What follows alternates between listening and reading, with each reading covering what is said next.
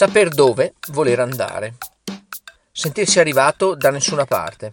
Avevo il mio lavoro a tempo indeterminato, una figlia appena nata, una casa, un mutuo, una famiglia e altre cose importanti che avevo imparato a perseguire come obiettivi. Per quanto mi sentissi fortunato e grato per tutto questo, quel giorno la mia frustrazione venne improvvisamente fuori in una chiacchierata con un mio carissimo amico.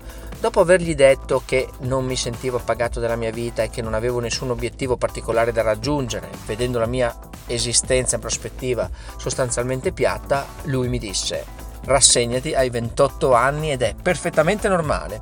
Guardati in giro e vedrai che la maggior parte delle persone fortunate vive proprio così. Quindi da quel giorno vidi intorno a me quello che mi fece notare e così per un periodo piuttosto lungo iniziai a rassegnarmi, che è diverso da accettare, a questo fino al giorno in cui tirai il botto. Avete mai sentito l'espressione quello non sa ancora che cosa vuole fare da grande. Bene, quello ero io, ma da sempre. Sin da teenager mi sono sentito una persona che sa fare un po' di tutto, ma niente di particolarmente bene in una cosa specifica.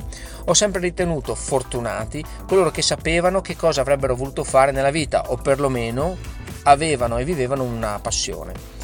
Una volta che ho preso coscienza e condiviso questa mia frustrazione, mi sono reso conto che anche se un po' me ne vergognavo, allo stesso tempo era stato come aver fatto un outing di una mia debolezza e quindi ho provato anche un senso di sollievo, anche se ancora ero senza scopo. Che sia normale non significa che sia la cosa giusta.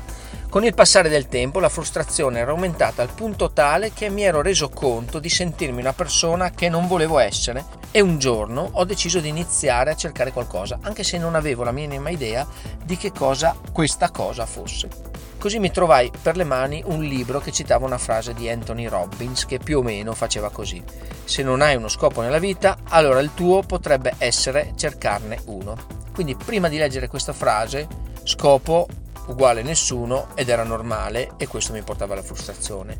Dopo aver letto questa frase, come per magia, lo scopo era diventato cercare qualcosa e questo cercare era comunque possibile e quindi si è formata un'ambizione. Per eh, la situazione in cui mi trovavo era stato come accorgersi all'improvviso di una porta che si trovava nella stanza in cui vivevo da sempre ma non ci avevo mai fatto caso ma che sentivo che portava a qualcosa. Da quel momento iniziò quel viaggio che da un bel po' di tempo mi fa svegliare al mattino goloso, anche se alle volte con un po' di paura, di affrontare la giornata in arrivo. Vedi il Worldcast eh, 03. Tre passi da voler fare per arrivare in un luogo.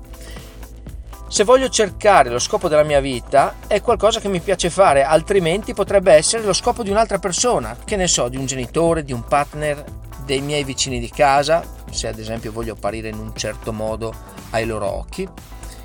Quindi ecco un triplo passo per partire alla ricerca del proprio scopo. Passo 1. Sentiamoci perfettamente normali a non avere uno scopo, il gruppo è numeroso. Passo 2. Chiediamoci, e se il mio scopo fosse cercare il mio scopo? Passo 3. Dedichiamo del tempo a pensare che cosa ci piacerebbe fare ora, anche se non abbiamo ancora idea di come si faccia o siamo consapevoli di non averne ancora le qualità necessarie per poterlo fare. Questi tre passi sicuramente spingono verso una direzione e in più se c'è del piacere personale e lo vogliamo per noi stessi e non necessariamente per piacere agli altri, tutto sarà più semplice e facile. Ricordo che all'epoca mi affascinava il sito web, così mi sono dedicato nel costruirne uno. Rispetto a quello che c'era in giro era oggettivamente brutto, ma almeno avevo provato della soddisfazione semplicemente nel fare. Ho imparato qualcosa di nuovo, mi ha portato a fare il passo successivo. Ora faccio tutt'altro, ma quello è stato l'inizio della ricerca. In conclusione, anche se ancora non sappiamo dove andare, possiamo già iniziare a muoverci dove già ci piace andare e osservare che cosa succede, un passo alla volta.